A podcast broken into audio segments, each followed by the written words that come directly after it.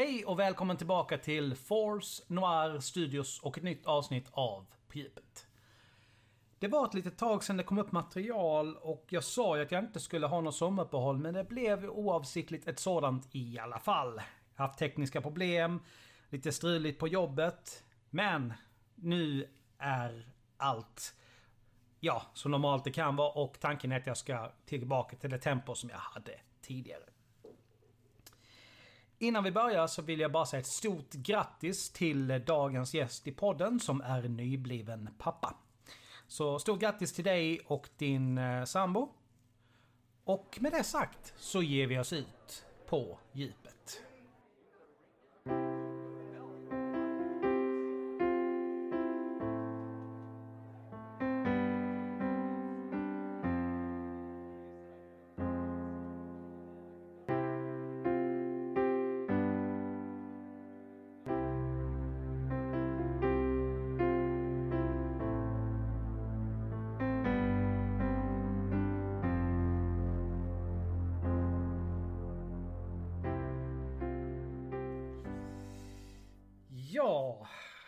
Dagens gäst är ehm, någon som jag känner hyfsat väl.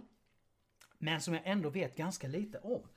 Och det är inte så lätt att göra research med tanke på att personen är offentlig men ändå väldigt privat skulle jag säga. Välkommen Mattias Gustafsson. Tack. Jag Spännande. försökt, jag, jag försökt göra lite research.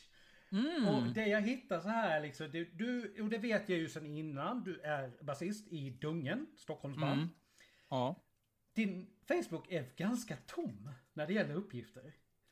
Och det finns inte mycket personligt om bandet överhuvudtaget på hemsidan egentligen. Alltså mer hur man kon- kontaktar er och så. Men det, jag hittar liksom ingen biografi eller någonting sånt. Nej.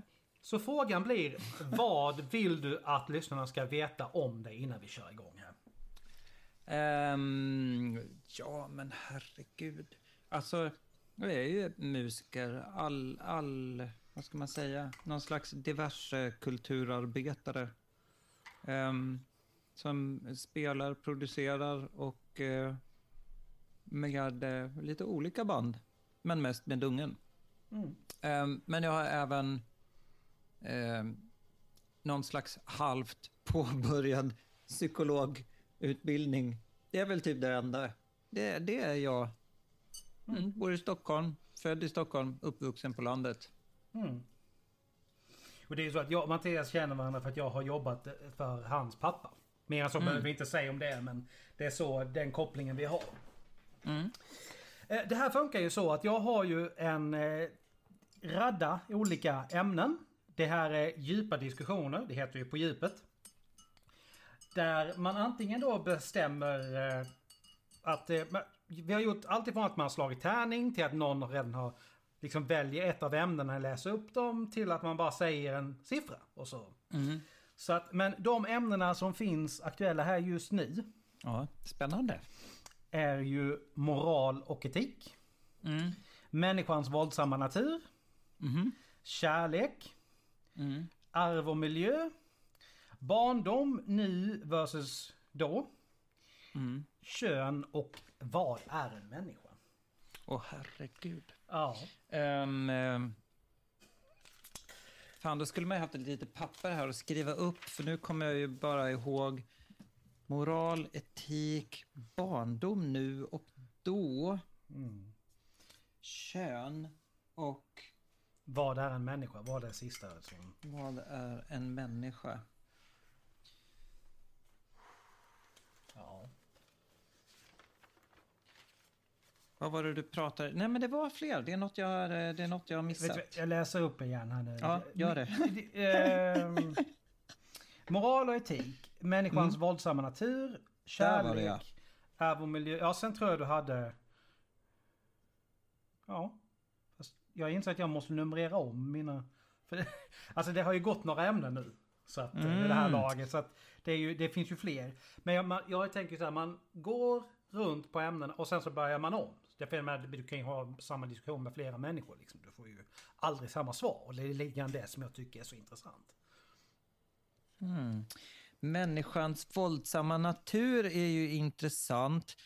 Ehm, ja, den är intressant. Ja, men ska vi ta den då? Mm. Ja, kör. Shoot. Då, då gör vi så. Då ska jag bara markera den lite snabbt här. Så. Yes. Nej men det är väl... Ja, när vi kommer till såna här grejer så hamnar jag lätt på Matrix. Faktiskt, och det de säger i första Matrix-filmen. Att alla andra djur på den här planeten försöker ju leva i någon sorts harmoni. Och där vi beter oss mer som ett virus. Vi flyttar till ett område. Gör av med precis alla naturresurser och sen så går vi vidare. Mm. Och det ligger nog nå- någonstans, hur, hur mörkt och tragiskt det där än är, så ligger det nog väldigt mycket i det. Jag menar bara titta vad vi gör med planeten och titta hu- på hur planeten reagerar. Mm. Och där vi sitter då just nu, i mitt under covid-19, i april 2020, så har ju helt plötsligt forskarna börjat hitta helt andra ljud i planeten nu när så mycket annat ljud har försvunnit. Och likadant utsläppen märker man redan en, en liksom markant nedgång bara på att folk isolerar sig. Ja. Så jag menar, vad, vad är det vi gör med planeten egentligen? Jag menar, vi har ju ingen bra inverkan på, i den världen vi, vi själva lever i. Nej, alltså grejen är att jag, jag har tänkt jävligt mycket på det här. En eh, gång, alltså faktiskt precis det du säger. Någon gång för närmare 20 år sedan så skrev jag till och med en låt där jag liknade männi människosläktet vid ett virus. Ehm, på precis det här sättet. Men nu har jag kommit att tänka att det kanske inte är en våldsam natur lika mycket som att det bara är en väldigt ignorant natur. Att det är nu med eh, liksom covid-19 till exempel så tänker jag att det är ändå är fint att det har visat sig att mer än någonting annat vill vi rädda alla. Ja. Att det är liksom väldigt få som ifrågasätter att nu försöker vi göra allt vi bara kan för att ingen ska dö av det här viruset. Ehm, och då är det ju ändå, alltså det är ju någon slags eh, välvilja och kärlek. Och det här att eh, resten av jorden går under på grund av människan är också på någon konstig så här, bakvänd kärlek till att så här, vi måste ta hand om alla människor till varje pris. Och vi måste ha trygghet till varje pris om det så handlar om att vi ska ödelägga alla skogar och förslava alla djur eller vad det än är. Men att det är, det är liksom snarare än att det är våldet som är naturen så är det tvärtom kärleken som är naturen. Mm. Och våldet kommer av att man har problem att ehm, typ känna med resten av livet på jorden. Jag brukar ju säga som så här att det är någonting som vi verkligen skulle behöva mer överlag så är det ju mer empati. Mm. För att den tycker jag har någonstans försvunnit från när jag var liten. Det, det är ju många saker som har hänt. Liksom. Det, med, med den utvecklingen vi har, med det samhället som är, väl, som är ändå hyfsat öppet och man kan lätt ta del av all information som finns. Så har några saker hänt. Och det, det, en av de sakerna som jag diskuterade i avsnittet som kom ut här nyligen. Är ju det här med civilkurage. Att folk kanske, det är ju, väl, det är ju en aspekt, de kanske inte vågar riktigt stå upp för varandra eller när någonting är fel. Därför att vi är så rädda för att trampa varandra på fötterna och folk är ju så lättkränkta nu för tiden. Ja. På gott och på ont. Någonstans där så känner jag det att hade du haft lite mer empati och kunnat och försökt sätta dig in i andra situation. Så hade man kanske inte reagerat så som man gjort. Jag menar, jag vet många tillfällen själv där man liksom har, trots att man försöker, reagerat på ett sätt som man kanske inte är riktigt stolt över. Oh ja. Det, det är tufft det där. Och det, det var ju som min gäst då sammanfattade där i civilkurage kan vara ett väldigt tveeggat svärd. Mhm. Hur så? Nej men det är jätteviktigt att om man nu man ser någonting som är fel, så som jag pratar om där att jag ganska övertygad om att jag steg in i någonting och avstyrde någonting som kunde ha blivit en våldtäkt. Samtidigt så ska du ju inte ha civil- civilkurage bara för att ha det. Jag menar, var går gränsen mellan att det faktiskt är bra att du sätter ner foten och reagerar gentemot att du bara reagerar därför att du ska ha reagerat. Mm. Så på det viset kan du ju bli lite tveget. Och jag tycker någonstans där liksom att det kan lätt bli så överlag. Stanna till en stund och tänk över situationen liksom. Vad har kanske den här människan gått igenom? Så kommer du nog rätt långt. Ja, herregud. Alltså, det är som att det här med den våldsamma naturen hänger ju verkligen ihop med det där också. För vi har Ja. så otroligt svårt att eh, identifiera oss eller eh, i alla fall känna empati med de som vi tänker inte hör till vår grupp. Ja. Alltså de andra. Ehm, och ehm, det går ju att göra. Jag menar, det är ju liksom någon slags eh, konstruktion i huvudet att det skulle finnas ett vi och dem. Eh, vi är ju alla på den här lilla blå pricken i universum. Ja, och någonstans så vill vi ju egentligen bara sam samma sak. Vi vill höra hemma någonstans. Och, Ja. och ha ett bra liv. Ja, man får ju hoppas på det. Sen finns det ju några rötägg där ute Ja. som kanske är, är eh, liksom grunden till varför man tänker att människan har en våldsam natur som lyckas få med sig en massa andra människor att göra en extrem massa våldsamma saker Mm. och gärningar. Och och det är ju de som hörs allra mest tyvärr. Såklart. Det, det är ju lätt att man tappar bort det här, liksom det som... De fina sakerna som faktiskt de allra flesta gör. När det finns de som hörs så, ja, som hörs så pass mycket över alla andra tyvärr. Mm. Jag menar, om du tittar på då vad vi, vad vi gör i, i Sverige för att försöka kom, liksom avstyra det så mycket vi kan för att göra det så bra som möjligt. Mm. Och så kommer då exempelvis Kina och pekar finger på Sverige och säger ni stänger inte skolorna. Eh, ja, ni sa ingenting, ni mörkade för hur det verkligen såg till när allting startade. Och därmed så kanske vi, om ni hade sagt någonting till kanske vi hade haft en, kanske inte haft sån allvarlig situation som vi har. Exakt. Så var inte så snabb att peka finger på andra. Det Eh, hjälper inte någon egentligen. Med det lysande exemplet stolpskottet Trump. Ja, Eh, ja, när, han, herregud. när han gick ut eh, nu och bara, nej, eh, Världshälsoorganisationen var alldeles för eh, eh, välvilliga gentemot Kina och accepterade bara och sa att de hade gjort bra ifrån sig. Och så ser man hans tweet från någonstans där i början av februari. när Han bara, ja ah, det är så bra jobbat av Kina. Ni har gjort allting rätt. Ja. Eh, Nej, men- Alltså, den mannen kommer jag aldrig förstå mig på någonstans överhuvudtaget. Det... Men, äh, ja. Det är en annan diskussion. Samtidigt som det inte är det. det, det men det är ju sådär, det, det, det tycker jag är så kul med de här ämnena. Många av dem går ju lite grann hand i hand. Oh ja.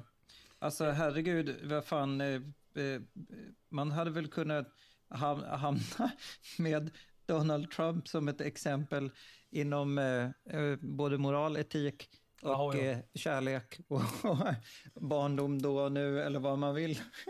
Han kommer upp rätt ofta i diskussionerna jag har haft kan jag säga. Det, det, alltså det, det, du, du kan ju inte, inte förhålla dig till honom på något sätt. Nej. Det, är svårt att inte göra det. Men, Men, han till exempel tycker jag är ett bra exempel då. Kolla här, för att jag menar, han är ju... ehm, han bidrar ju till en hel del massa, liksom det här att han har dragit sig ur eh, miljööverenskommelser. mm, Han eh, vill inte stödja Världshälsoorganisationen nu. Han har ju gjort en hel del massa grejer som man ändå kan säga är, eh, om inte liksom rent ut våldsamma, så är de ju ändå någonting som eh, bidrar till en osäkrare och mindre hälsosam värld för de allra flesta. Och jag tror ärligt talat att det är, inte är för att han vill ont. Jag kan liksom inte tänka mig det. nej, Jag, men, tänk, jag tänker bara att han inte fattar vad det har för konsekvenser det han gör. ja, Eller? nej, ja men alltså det är ju så. Det finns ju inte någon egentligen som tycker sig själv eller tror sig själv vara en ond människa. Nej. Utan vi är väl alla någonstans resultatet av att vi försöker någonstans ändå kanske göra det som är bäst. Och sen slår det tyvärr väldigt fel. Ja. Ehm, där, när jag pluggade psykologi så fick vi när man läste eh, socialpsykologi eh, så var det en eh, bok där som jag tyckte var helt fantastisk som hette The Social Animal av Elliot Aronson. Och han pratade just om den grejen att människor vill så gärna behålla bilden av sig själva som goda att de går till sådana sjuka extremer för att eh, behålla den bilden helt enkelt. De hade något exempel för så här, vdn för Philip Morris som försökte hävda att det var ofarligt att röka cigg. Liksom. Så att han eh, började röka för att bevisa på något vis hur ofarligt det var och dog sen av eh, lungcancer eller något sånt där. Ja men alltså där någonstans så, så kan jag bli sådär liksom att men snälla sätt inte på dig skygglapparna. Herregud, alltså rökning dödar så långt fler än vad, än vad, liksom, vad, vad ska vi ta exempelvis bara för att dra något alltså hasch gör. Det dödar så... Rimligtvis. Ja, det, men det finns ju forskning på det. Det dödar så långt mer folk. Visst, hasch är inte bra. Herregud, för, för guds skull, börja inte röka hasch någon nu bara för att jag säger det här. Men rökning dödar så pass mycket mer människor varje år. Så... Ja, men som du säger, alltså var, varför dra det så långt? Det är ju... Det låter ju fullständigt vansinnigt. Ja, men just för att vi vill eh, gärna tycka att vi är, är bra människor. Det vill man ju tycka. Ja. Men jag tror det också det handlar om så hur pass mycket folk lyssnar på sitt eget samvete också. För jag vill gärna tro någonstans att den här rösten som försöker leda en rätt, den finns någonstans i allas, i allas eh, huvud. I det undermedvetna, eller någonstans. Men sen väljer folk att lyssna på det olika mycket. Ja. Ja, men det det- kan jag hålla med om. Men det, det, det någonstans här, bara för att styra direkt rakt på tillbaka på ämnet. Vi är tyvärr väldigt våldsamma. Jag menar det, det finns väldigt mycket som talar, om, talar för det. Och jag har ett exempel här nämligen som jag har stött på eh, tack vare musik faktiskt. Men Catherine Knight. Vem är det? Det är en kvinna i Texas som för att hon älskade sin man så pass mycket slaktade honom och, och åt upp honom. Ja, härligt. Ja, nej men så här, du, du, visst, nu är vi ute på extremt långt ut på ena kanten här. Men, Fredagsmys. ja, nej men någonstans i allt det här, och det, jag kommer ihåg när jag fick den insikten någonstans egentligen. Det här att alla, precis alla kan döda någon annan eller begå alltså, våldsamma handlingar under rätt slash fel omständigheter. Jo, så är det väl. Det finns tyvärr i oss alla. Ja, Jag kommer ihåg när jag, vad kan jag ha varit, 14, 15 någonting, när den här insikten slog mig. Ah, wow. Ah, shit. Det finns, eh, jag vet inte om du har läst om Lasse Berg, en eh, här, svensk gammal journalist som har skrivit en serie böcker om... Eh, han har försökt eh, hitta det mänskliga beteendets ursprung snarare än det, liksom så här, för människans biologi eller evolution har man ju ganska bra koll på. Men så försökte han liksom hitta varför beter vi oss som vi gör. För han var ute och gjorde reportage från världen och just det här med den våldsamma människan med allt krig och ödeläggelse överallt. Och han var så här, men varför i helvete håller vi på så här? Mm. Ehm, och då var det ju till exempel då inbördeskriget i Rwanda på 90-talet. När eh, Hutsier och Tutsier, vad heter det? Hut, Hutsier och Tutsier. Men hur de liksom vändes mot varandra. Det är ungefär samma sak som det var i Balkankriget. När det liksom tidigare grannar helt plötsligt blir fiender och ska ha ihjäl varandra. Och det på något vis då skulle visa på människans våldsamma natur. Men återigen, där det snarare kanske handlar om att det är någon som lyckas eh, förvrida eh, liksom, eh, idén om vad, ve- vem man ska vara med och vem man ska vara emot. Alltså du kan ju egentligen bara titta så här. Nu tar vi x antal steg mer tillbaka till tiden. Men när titta på vad, vad Hitler lyckades göra. Han fick i stort Ja. sett ett, ett helt land med sig. Herregud. Och de konsekvenserna det fick. Med så många miljoner döda. Ja, och jag hörde nu också att det var typ att det var ganska vanligt efter andra världskriget. Där hade jag, det liksom make sense, men jag hade liksom inte hört det. Att det var extremt många tyska kvinnor som valde att inte skaffa barn av skam för vad de som folk hade varit med och gjort. Jag kan, jag kan förstå det någonstans även ifall det är alltså väldigt... Alltså, alltså bara veta med sig det att nej men mitt land har gjort... Nej. Nej. Usch, nej. Usch. Det är... Ja nej det, det, är ing, det är ju ingen... Det kan ju inte vara någon kul känsla att bära med sig någonstans. Nej. Nej, nej men det, alltså, det, vi är ju väldigt komplexa varelser, så är det ju. Mm. Och det finns en liknelse där som, som jag gillar. Jag kommer inte ihåg från vilken film det här kommer nu men Det var i någon film de sa det liksom att Alla har någonstans inom sig en vit hund och en svart hund. Mm. Och beroende på vem du ger mest näring till så kommer den, den hunden att äta upp den andra. Oh, okej. Och alltså jag kan någonstans förstå det där därför att det är svårt att bryta ett så djupt rotat beteende. Mm. Det är inte lätt. Men det finns en anledning till varför vi har... Eh, alltså nu hittar jag inte riktigt. KBT-psykologer Mm. heter det väl? Nej men alltså just för att de, de hjälper ju verkligen en att bryta ner och ändra ett beteende. Det finns ju en anledning till varför de finns. ja, ja, visst. Och vad fan, alltså även om man inte, eh, alltså hjärnan i sig är ju funtad så att ju mer den tänker en tanke desto starkare blir just den kopplingen i hjärnan Ja. och alla andra kopplingar, alla andra möjliga sätt att försöka sätta ihop en tanke de förtvinar ju de kopplingarna för att den bara, nej, nej, nej, okej, det här funkar, här har vi en bra koppling, vi bygger Ja. vidare på den.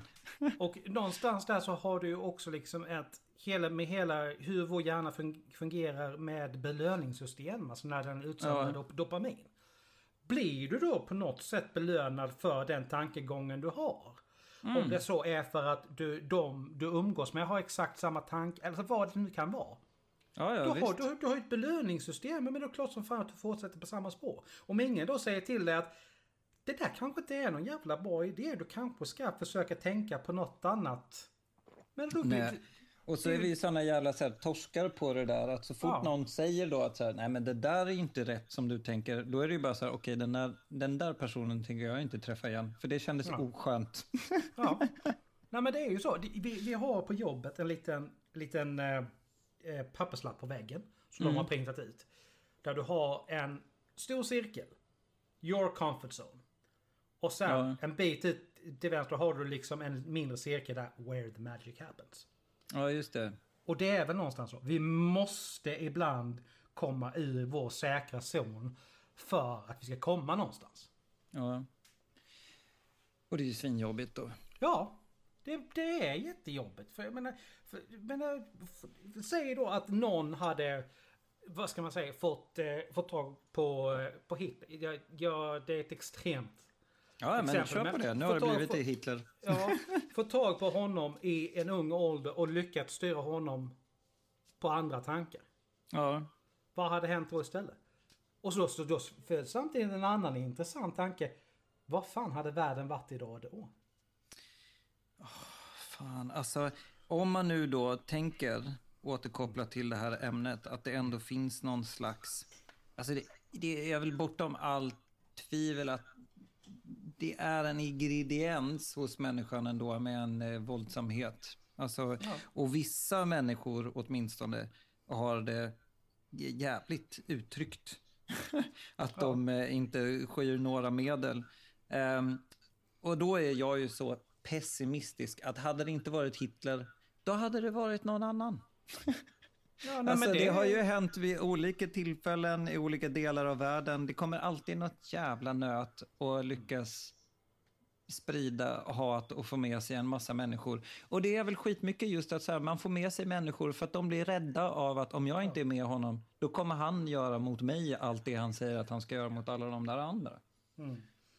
Nej, men vi har ju tyvärr en liknande sits i Sverige. Som, som jag tror nu faktiskt tack vare faktiskt det väldigt handgripliga alltså, som regeringen har gjort. Men innan det så hade vi en väldigt skrämmande situation där SD bara ökade och ökade och Mm. ökade. Ja, sen kom en riktig kris. Och Ja. då insåg folk att ja, vi kanske inte har varit i en kris. Nej.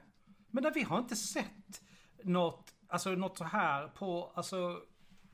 Ja vad fan, det är ju, det är ju nästan hundra år sedan vi Ja. såg något riktigt så här allvarligt. Jag menar, bara titta på det. Jag menar folk sitter mer eller mindre självvant hemma för att vi inte ska ta död på andra människor. Ja. Det är som ett omvänt krig det här. Ja. Det är, Istället för att gå man och hus för att mörda folk så stannar alla inne för att inte mörda folk. ja, Det är, det är det pacifistiska tredje världskriget. ja. Och någonstans så är det ju så väldigt intressant med tanke på det vi berättar om. För att här någonstans visar ju alla sin allra bästa sida istället. Mm. Ja, då är vi tillbaka där vi började. Ja. Ehm, jag tror ju ändå på det. Alltså det, alltså det är ändå så. Men å andra sidan så kan man ju också säga att här, det är vår civilisations ideal. Och det har skapats av den enkla anledningen att om vi inte har det som ideal så kommer vi bara löpa amok och leva ut vår våldsamma natur som vi har fått till bjuds med liksom naturen. Mm. Det kan man ju inte veta. Det är inte ett experiment värt att göra. Att så här, vi Nej, isolerar en grupp människor och så låter vi dem göra precis som de Ja, vill men och så det- får vi se det hur ju- våldsamma de blir. Flugornas ju- herre typ. Ja visst, men det har ju gjorts i Ryssland exempelvis. Ja, de har gjort det. Ja, det Skönt. finns ett gammalt eh, experiment. Det var, nu var det, blev ju, det startade ju visserligen som ett eh, brist på sömn-experiment. Mhm. Men där kom ju verkligen de här människornas allra värsta sidor fram. Ja. De första två dygnen gick ändå helt okej. Men folk började bli liksom irriterade mot slutet av andra dygnet. Och mot slutet så började de slå ihjäl varandra. Men det är ju helt stört. Ja, Men vadå, Men- hur länge var, pågick det här experimentet? en vecka. fan. alltså, ja. Nej, men alltså vi, vi klarar inte så länge utan en av våra absolut, alltså, alltså utan sömnen. Och där någonstans så kommer de allra mest djuriska drifterna fram. Mm. För Jag snackade med några så här eh, Vasastans föräldrar som gillade att klättra i berg innan de fick barn. De beskrev när de besteg Kilimanjaro att eh, när de hade passerat typ 4500 meter eller vad det var. Då, Ja. började de, då började man skita i. Om det skulle vara så att någon i gruppen segnade Ja. ner, då är det liksom, man är så primal i huvudet att man bara, okej, där dör den människan, men jag måste gå vidare. Att man inte bryr sig. Liksom. Det är ju tyvärr, tyvärr lite grann så att biologiskt sett så är vi nästan exakt samma varelse som de gamla neandertalarna. Ja, vi är väl, alltså, ehm, exakt. Vi är väl utan tvekan, precis. Ja, exakt. skill- inte just neandertalarna i och för sig, för de var väl fan en annan art. Men eh, för det är ju Ja. ingen skillnad på oss och en stenåldersmänniska. Liksom. Nej men vi- vad, vad kan vi, vi, vi, vi rättar oss lite grann när vi tar Homo erectus istället. nej men alltså. för- Nej, men det är galet ju. Ja, nej men alltså det, förutom att vi har utvecklat ett helt annat logiskt tänkande. När det väl allting går åt helvete då kickar reptilhjärnan in och de basala instinkterna blir det som är, nej men jag ska överleva det här. Men vet du vad, det där är inte så jävla dumt exempel ändå. Det finns ju ändå sådana teorier om att så här, för jag, dels eh, vi har ju visat oss ha lite neandertalargener i oss. Eh, så det, någonstans var det ju någon slags intermingling of the species. Mm.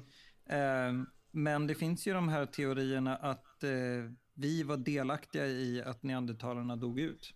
För att vi helt enkelt var våldsammare. Ja, och vi var, vi, vi kunde, någonting man vet säkert är att vi kunde använda verktyg på ett helt annat sätt än vad de kunde. Mm. Så antagligen så, ja, nej men vi hade bättre verktyg så vi var bättre rustade för krig och Ja.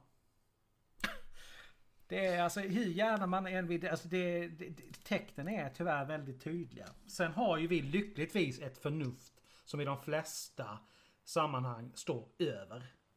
Det, Ja. liksom de, prima, de, de primala instinkterna. Men det beror ju också på då, hur långt vill man dra det här? För jag menar, du och jag, vi skulle förmodligen inte slå varandra på käften. Liksom, om vi då inte hamnar i någon riktigt extrem situation. För att man, eh, man vet hur man beter sig. Mm. Men genom vårt sätt att leva så kan vi ju då föra rov på, säg, någon jävla ensamstående stackars morsa i Bangladesh som jobbar i en tygbutik eller tygfabrik för att vi ska kunna gå och köpa en billig t-shirt på H&M. Ja. Nej, men Och- sånt, sånt där funderar jag också på ibland. Liksom, vad, vad, är det verkligen värt det? Mm. Nej, det är det väl inte när man ser ur det perspektivet. Nej. Men det är så jävla svårt att hålla det perspektivet när man går runt i sin vardag. För det är ju också det där, menar, det är väl också som vi funtade bara rent i huvudet. En gång i tiden, vi var precis samma djur. Då behövde vi hålla koll på kanske mellan 30 och 100 människor. Och sen så hade man koll på sin närmiljö och man visste precis vilka träd eller buskar som kunde ge mat. Man visste precis vilka djur man behövde akta sig för. Nu helt plötsligt har vi mer eller mindre koll på hela världen. Alla människor, hur allting påverkar hela den här fjärilseffekten av det lilla jag gör här och hur det påverkar någon på andra sidan jorden. Det är klart som fan att man inte kan hålla hela den liksom, orsak och förloppskedjan i huvudet i alla sina handlingar. Det blir liksom eh, mer än man mäktar med. Men någonstans är det så här också. Att det, vi kommer ganska långt på att vi försöker göra bra också. Det, alltså har man det det grundläggande med sig någonstans så kommer man ändå ganska långt. Ja. Jo. Det, det, det menar, det, alltså, det, är ju någonstans en, en så liksom att det, det här, nu blir det ju ett väldigt moraliskt, lämna det jag målar upp, men Mm. är det verkligen värt att om man, om man säger då att du, du hoppar in i en eh, väldigt farlig situation för att försöka hjälpa människor som kanske dör på grund av att du inte reagerar. Mm. Men då kommer ju det här, är det värt att båda två kanske dör? Bara för att jag ska försöka hjälpa den människan? Saving Private Ryan. Ja, nej men alltså det är... Och sådana val brottas vi med dagligen. Ja. Mer eller mindre. Alltså det... Ja. ja. Finns det något svar på det då? Det gör nog egentligen inte det. Utan då är vi tillbaka där att man får försöka göra det man tror är bäst. Nej, men jag tror faktiskt att jag kan eh, Jag kan faktiskt göra någonting här. Som det som för, för mig då såg ut som en våldtäkt. Visst, jag hoppade inte på någon av killarna. Men jag ställde mig liksom verkligen och liksom skrek på dem och gjorde dem uppmärksamma på att jag ser faktiskt vad fan ni håller på med. Ja. Vilket gjorde att de avbröt och drog därifrån. Så den här stackars tjejen behövde inte råka ut för... Men jag vet ju inte säkert att, att det hade hänt någonting, att de verkligen hade gjort någonting. Men det här att gå hem och, in, och ve- veta att ja, men hon kanske blev våldtagen för att jag inte gjorde någonting. Ja, det, det, det är tuffa beslut. Ja, alltså sådana beslut tänker jag att då måste det väl ändå vara bäst att ingripa, eller? Oavsett. Jo, men då blir det ju... Då Säkra är för det, osäkra. Jo men visst, då är det ju samtidigt så här om de två, båda två hade vänt sig mot mig- och dragit kniv. Ja, Då är det helt plötsligt, då, då, den, när den konsekvensen dyker upp, då var det inte helt plötsligt lika lätt beslut, eller hur? Och det är inte alltid man tänker så långt i sådana laddade situationer. Ja, men vad fan. Ur en moralisk synvinkel så skulle jag ändå säga att det är rätt att Definitivt. ingripa. Men eh, sen om det är direkt så här street smart att göra det, mm, kanske inte. Nej, men, och det är ju just det här, det är, fin, det är så många nivåer på besluten. Ja, Så det, nej, det, det, det är tufft. Men jag tänkte på, nu backar jag bandet lite grann här för jag kom på det innan. Alltså nu, jag, jag tar gärna mycket referenser från film. Därför jag tittar på så mycket på film. Men jag menar, titta på The, The Purge-filmerna. Mhm. Jag har inte sett dem. Ja, men det, det, det går ut på så här att en natt under hela året. Det här är ju någonstans i framtiden i USA vid de vinklade. Ah, ja, ja, just det. Så det är får- dem. Är Just det. allt olagligt lagligt. Och Just folk får massa skit ur systemet. Mm. Men då blir jag så här, är det verkligen värt att slå ihjäl folk bara för att du ska vara bra under ett år? Alltså fan, jag fick panik när jag såg dem. Ja, men det är ju, det, de är ju så jävligt, de är ju väldigt väl gjorda och de ställer väldigt intressanta frågor. För jag menar, ja, tyvärr så tror jag inte det, att det skulle vara helt omöjligt om man säger att det på någon konstig jävla väg infördes. Ja, fan, men det är lite så här Handmaid's Tale, det är så jävla dystopiskt. Jag vågar liksom Ja. inte ens tänka i de banorna att det skulle kunna vara så på riktigt. Och här har vi anledningen till varför jag alltid ligger och tittar på Netflix när jag ska sova. För att annars så börjar min, mina, min hjärna snurra iväg på alla jävla möjliga konstiga scenarier och så kan jag inte sova. Hmm. Ja, nej, nej, nej, men då fastnar jag i någon slags jävla tanke om hur stort är universum? Och Ja, men här, jag skulle mycket hellre tänka på det än att vi kommer införa The Purge 2027. ja, nej men alltså det är ju...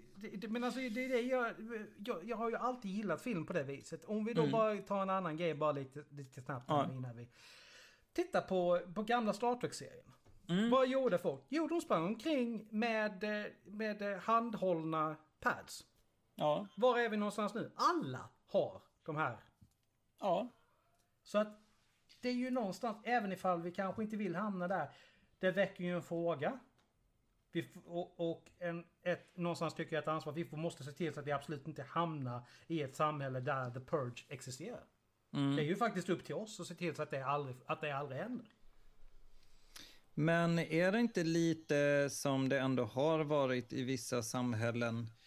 Eh, jag tänker med så här gladiatorspel och sånt där, eller som såna här eh, eh, olika former av just eh, man har ställt upp kämpar mot varandra.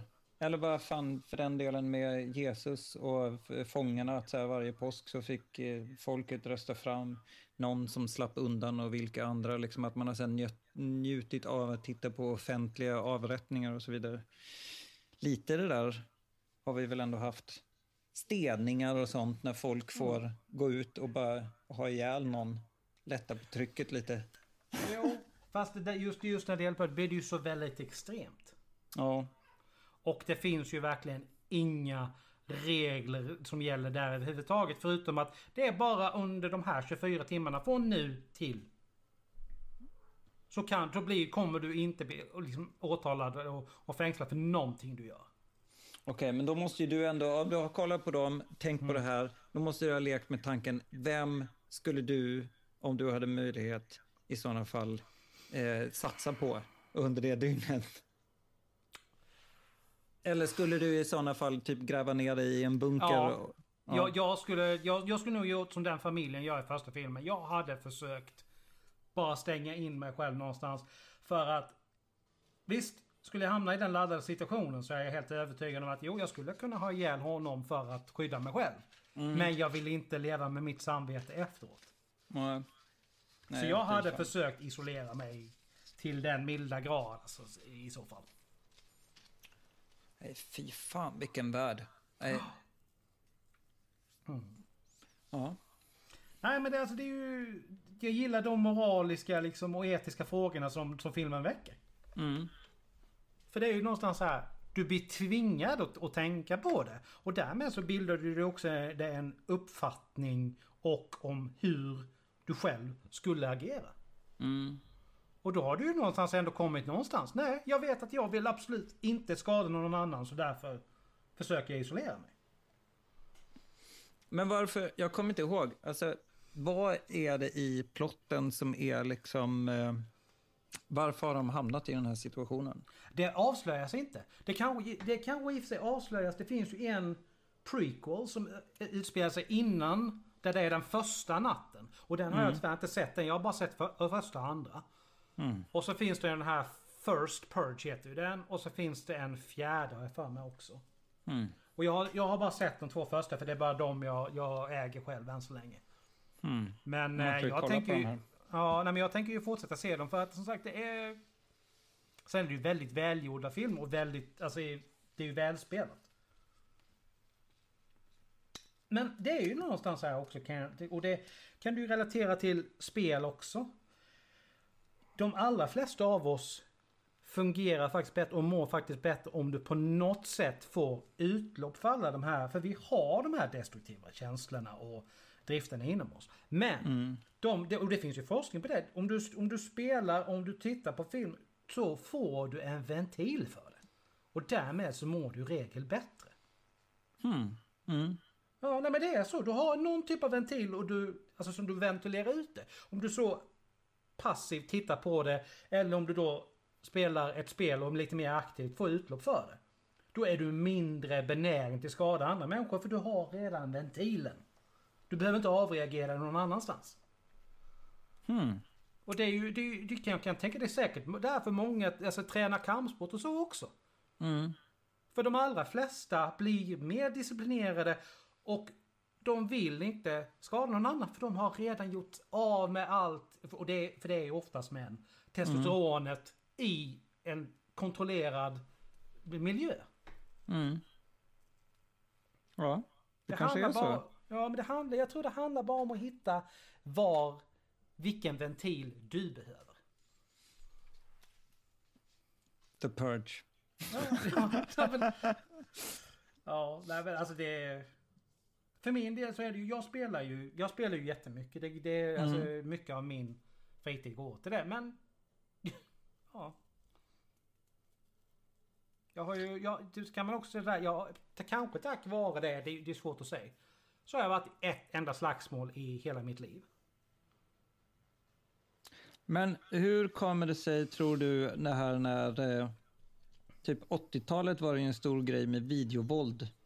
Mm. Och det har ju ändå kommit i så här vågor när man eh, tycker att tv-spel är alldeles för våldsamma. Uppmuntrar barn till att eh, göra våldsamma saker. Att de tänker att de till och med försöker härma saker de gör i tv-spel och så går det åt pipan. Liksom.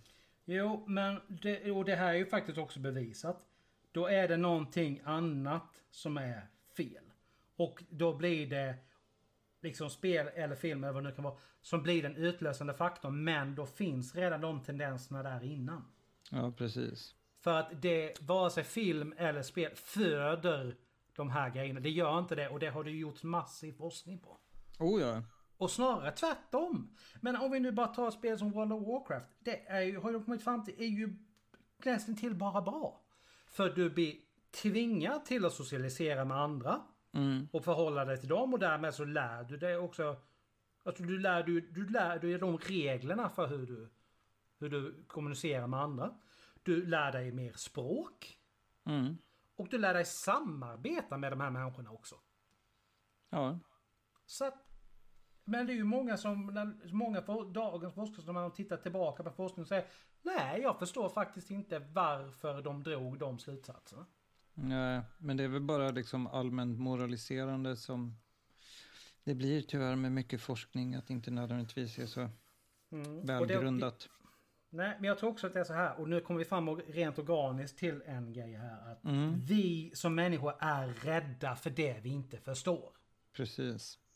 Och då ligger det tyvärr nära till hands att vi blir våldsamma. Mm. Och, Och då är det förstår du- snarare våldet som gjordes var av de, här eh, moralväktarna som tyckte att eh, man skulle stoppa våldsamma videofilmer. Och man skulle tippelgore och sånt där, att man skulle censurera och skydda barnen från det. Att det egentligen var de som gjorde våld på, ja vad ska man säga, ett konstnärligt uttryck eller Ja, teknologiska innovationer och så vidare. Ja, för vi är ändå så pass smarta så att vi förstår att nej, men vi behöver olika åldersmärkningar på det här. Därför att innan den åldern som är de allra flesta av oss inte mogna för att kunna hantera det. Mm. Så pass smarta har vi ändå blivit. Och spelen går ju ännu längre exempelvis än, än vad eh, film gör. Film har 15-årsgräns som högst. Mm. På, om, vi, om vi då räknar på bio. Spelen har 18-årsgräns. Ja.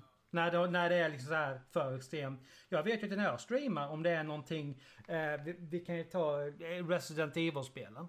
Så varnar jag fan, för alltså. liksom när jag bör, börjar att det här är ingenting som folk under 18 år ska titta på. Nej. Shit alltså, jag blir så jävla rädd när jag spelar de spel. Ah, fy fan alltså. Nej, men jag, jag älskar ju skräck. För, det, nej, men för att jag blir, jag blir väldigt lätt rädd. Jag är skit... Jag är jättelätt skrämd. Och då blir det ju adrenalin. Och det, det, den känslan gillar jag. Det blir en säker adrenalinkick va? Ja, tillbaks där på dopaminet. Sen när det Ja. lägger sig så får du dopaminrus också. Ja, precis. ja men det är ju det. Liksom, och det, hur många...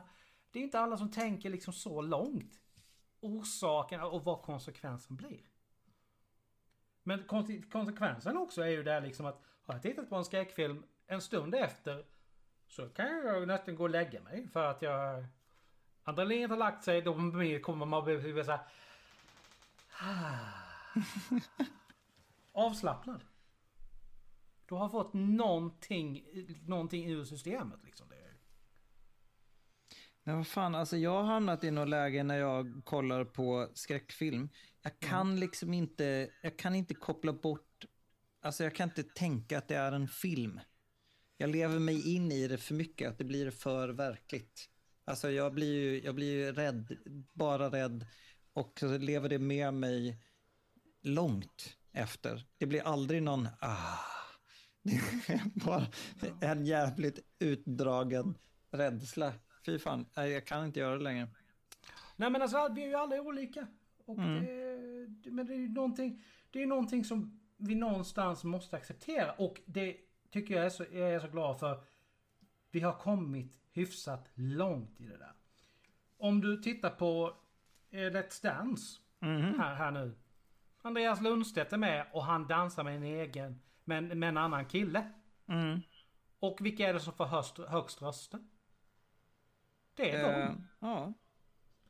Det, men jag tycker det är ändå ganska härligt säga, vi har, vi, vi går ändå framåt i, alltså, i att acceptera att vi är olika och att folk ska få leva det liv som de blir lyckliga av. För någonstans kan jag tycka att det är så här.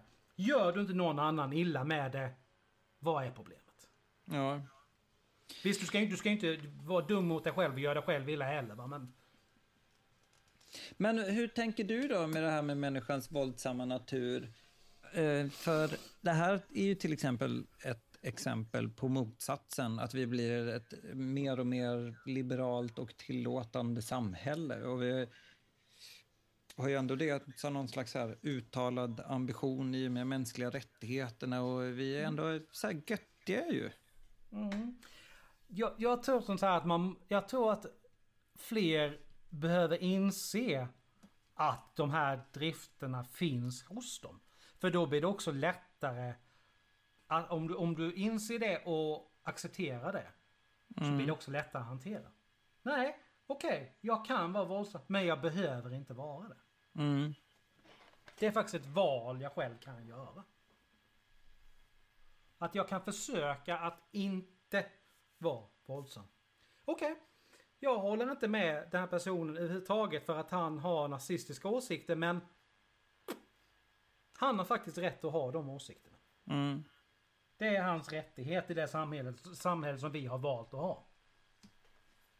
Och då, ja men... Gör inte han sig själv illa eller någon annan illa med det. Bara låt det vara.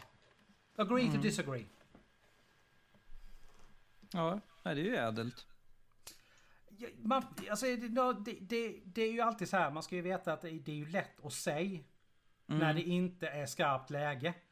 Men det kan vara jävligt svårt att upprätthålla när du väl befinner dig i ett, väldigt, i ett skarpt och laddat läge. Ja.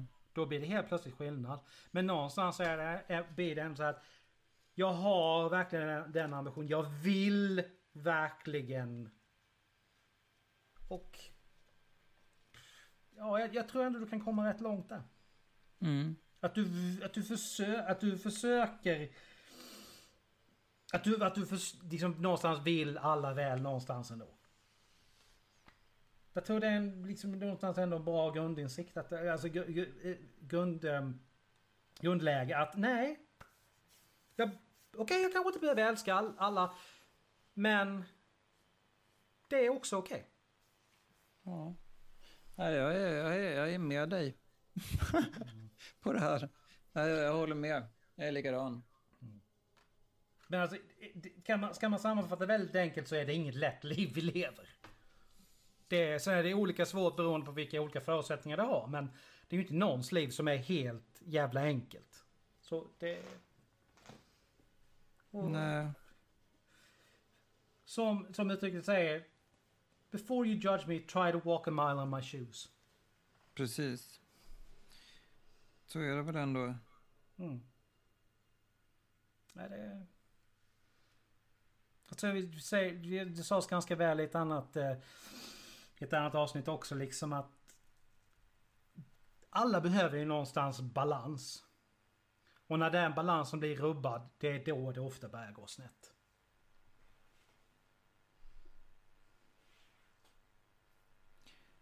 Ja, det kanske är det. Mm. Vi behöver nog vara som resten av, av eh, djurvärlden. Att vi försöker hitta en balans mellan med, med resten av världen och med vår planet.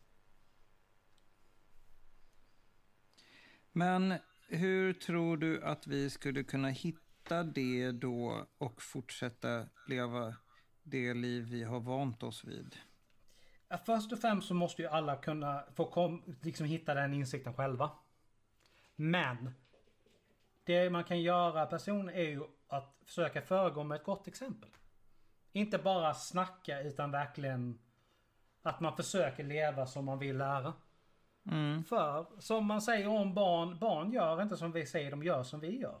Ja, Och jag tror det kan appliceras även på vuxna människor liksom. Att ser folk att, nej men de allra flesta de gör så, då är det ju det man försöker försöker också göra därför att vi vill ha samhörigheten. Ja, jag hade ett jävla gissel med det där när jag var liten. Just att jag var väl smått aspergerläge i skolan. Att jag så här, litade ändå på de vuxna och hur de sa att man skulle göra. Så jag hade så här svårt att fatta just dubbelmoralen i att man får lära sig i skolan allting om hur man bör göra. Och så tänker jag, okej, ja, men då gör man så.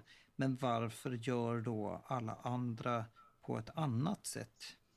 Jag tyckte det var svinsvårt att bara så här acceptera att folk sket i.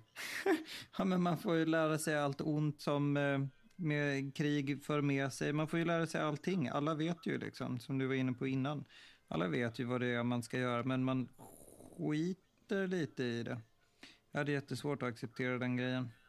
Ja, nej men jag säger, det behöver, det behöver man ju liksom inte ha Alltså Asperger eller någonting annat sånt för att ha svårt att förstå. Det tror jag många Alltså jag tror det är en rätt vanlig grej att brottas med när man växer upp ändå.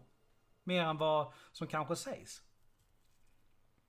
Ja, barn brukar ju man ju säga i och för sig är liksom allas samvete på något vis. Ja, nej men du, alltså frågar du...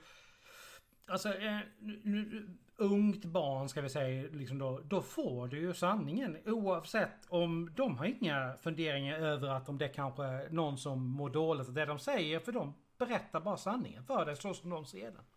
Mm. Och den typen av ärlighet tror jag är rätt viktig. Okej, du kan säga det på ett sätt som kanske inte ska liksom så att någon blir ledsen. Men i vissa lägen så behöver du ha den typen av brutal ärlighet. För i slutändan är det ingen som har bra av att man, att man ljuger för dem och drar dem bakom ljuset. Nej. Ja, herregud. Hur ska man då förklara för ett barn om det här med människans våldsamma natur? Ja, det är, det är en utmaning helt klart. Men jag tror också det att ja, vi får nog också lita på att barnen kanske kommer med de frågorna de har. Om vi ser till så att vi finns där när frågorna kommer och att de är bekväma med att ställa alla frågor. Så tror jag nog att frågorna kommer av sig självt. Mm. Mm. Eh, vi måste tyvärr runda av hur intressant det här är. det, vi har snackat ganska länge. Tänk på barnen. Ja. Nej, men tänk, tänk på varandra. Tänk på din nästa, din granne, alltså ve- vem den är. Och gör så gott du kan. För någonstans är det ändå så att vi kan inte göra mer än vårt allra bästa. Räcker inte det, ja men jag är ledsen. Jag kan inte göra mer än så här. Nej. Nej, det är väl en bra sensmoral. Ta hand om varandra där ute. Ja. Och återigen som vi sa till, jag tycker det är så, jag tycker det är så härligt att se att, att de flesta faktiskt gör det nu. Mm. Precis. Coronan förenar oss. Ja, det kanske kan komma något gott ur det här i slutändan i alla fall när det väl har blåst över. Mm. Får hoppas på det. Ja. Stort tack Mattias, det har varit jätteintressant. Tack ska du ha, Alex. Ja, det är jättehärligt. Du får hälsa alla så gott. Ja, det ska jag. Detsamma. Så, ja, så hörs vi. Ha det Mm. gott. Det gör vi. Hej. Hej då.